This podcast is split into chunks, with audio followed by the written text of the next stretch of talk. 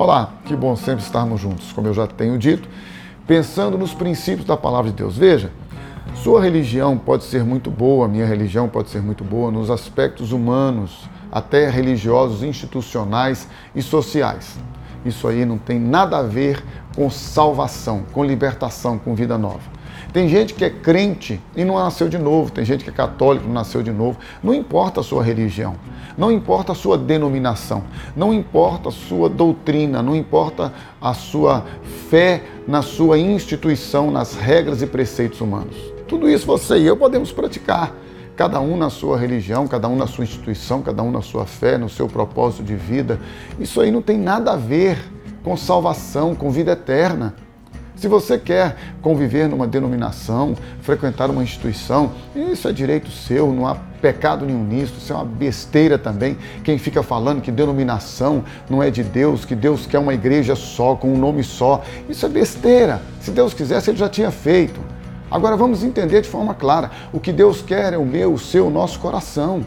Deus quer que você e eu nos entreguemos a Ele de forma plena, integral, total, absoluta sem restrições. É por isso que ele disse nas Escrituras Sagradas: você tem que entregar tudo. Ele diz: quem acha a sua vida, perde. Quem perde a sua vida por minha causa, ele encontra. Se você não entregar tudo, não serve para ser meu discípulo.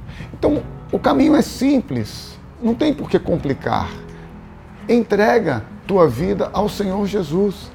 Entrega totalmente. Renda-se a Ele totalmente.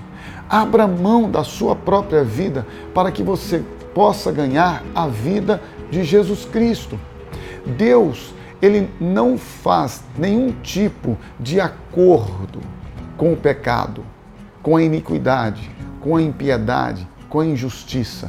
Deus, ele não aceita parte, ele só aceita o todo, tudo.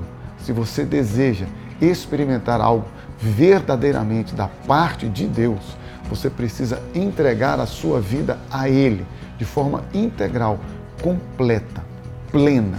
E isto não depende, como já disse e insisto, de religião, depende de coração. Você e eu podemos ser bons religiosos e mesmo assim não conhecermos a Deus e não termos a vida de Deus em nós. Por isso, mais uma vez eu insisto, entrega a tua vida ao Senhor Jesus. Confesse a Ele com a sua boca como sendo Ele, somente Ele, o seu Salvador e o seu Senhor, e o mais, Ele o fará.